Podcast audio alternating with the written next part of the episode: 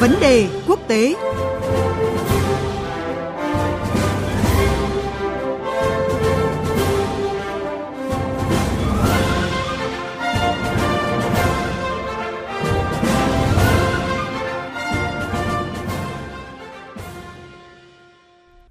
Thưa quý vị và các bạn, trong bối cảnh các vụ động độ và bạo lực tại Jerusalem tiếp diễn khiến hàng trăm người thương vong, Đảng Hồi giáo Ra'am tại Israel đã đổ lỗi và tuyên bố đình chỉ vai trò của đảng này trong chính phủ liên hiệp của Thủ tướng Naftali Bennett.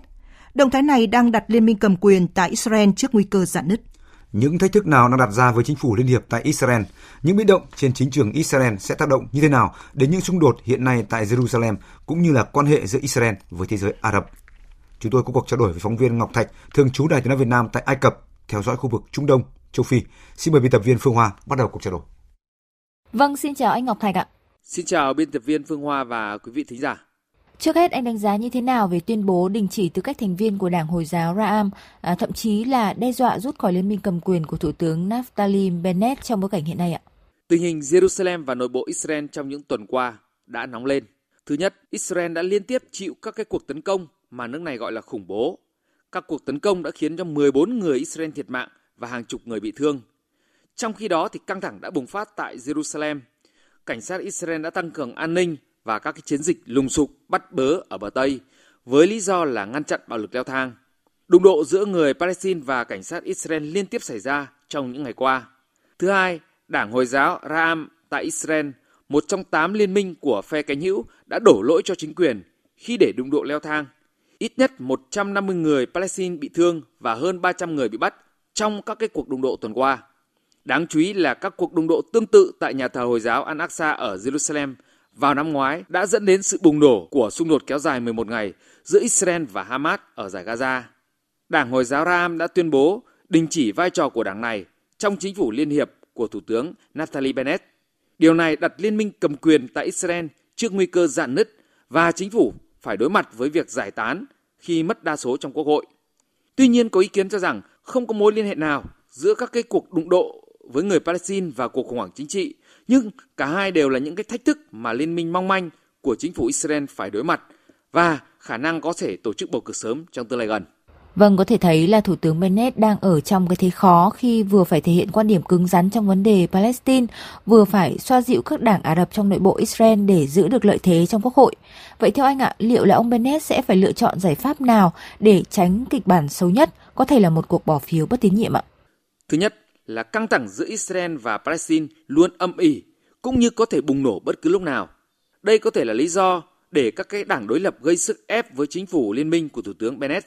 Thứ hai, thành viên Yamina trong Quốc hội, ông Idis Silman là người đứng đầu liên minh chính phủ đã tuyên bố rút khỏi liên minh chính phủ vì những bất đồng trong chính sách kinh tế của ông Bennett. Điều này có nghĩa là liên minh không có đủ đa số 61 thành viên quốc hội. Việc này sẽ gây ra một cái cuộc khủng hoảng chính trị ở Israel.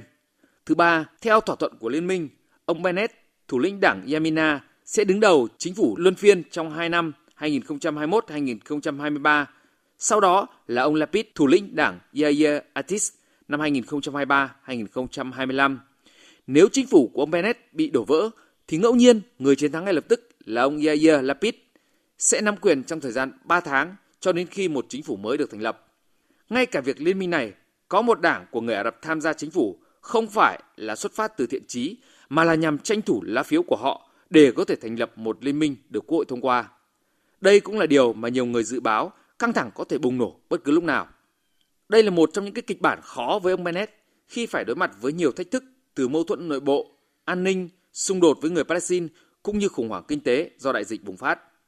Đó là tình huống một cổ bốn chồng mà ông Bennett đang phải đối mặt và có thể nói là rất khó để giải quyết đồng thời các thách thức này. Hầu hết các chuyên gia cho rằng Israel có thể sẽ tiến hành bầu cử sớm và đây là một kịch bản rất phức tạp nhưng nó hoàn toàn có thể xảy ra ít nhất là trên lý thuyết. Một khả năng khác là đảng Likud sẽ thành công trong việc tranh thủ phiếu bầu của các thành viên quốc hội từ đảng xanh trắng của ông Grant, thậm chí có thể trở lại giữ quyền thành lập chính phủ.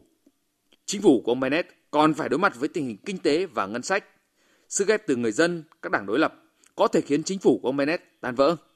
Vâng thưa anh ạ, một khi mà nội bộ chính trường Israel rơi vào tình cảnh rối ren thì không chỉ căng thẳng sẽ gia tăng với Palestine mà quan hệ giữa Israel với các quốc gia Ả Rập nói chung vốn đang trong quá trình bình thường hóa thì có thể nói cũng sẽ bị ảnh hưởng. À, xin hỏi quan điểm của anh về vấn đề này ạ. Đúng vậy thưa chị Phương Hoa, có thể nói là quan hệ giữa Israel và các nước Ả Rập đang ở giai đoạn tốt nhất trong lịch sử. Cùng với việc bình thường hóa, Israel và các tiểu vương quốc Ả Rập thống nhất, Bahrain, Maroc, Ai Cập, Jordani và Sudan thì tích cực triển khai nhiều cái thỏa thuận hợp tác từ kinh tế, văn hóa, du lịch tới an ninh và quốc phòng.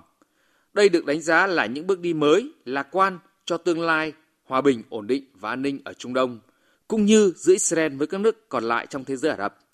Tuy nhiên, những căng thẳng hiện nay đã khiến cho tình hình thay đổi. Những nỗ lực trong việc mở rộng quan hệ ngoại giao với khu vực chắc chắn bị đình trệ, ưu tiên cho những vấn đề nội tại và giữ chiếc ghế của chính phủ liên minh 8 đảng do ông Lepid và ông Bennett đứng đầu. Thứ hai, chính sách đối ngoại của Israel còn phụ thuộc vào chính phủ và người đứng đầu chính phủ mới nếu chính phủ của ông Bennett đổ vỡ.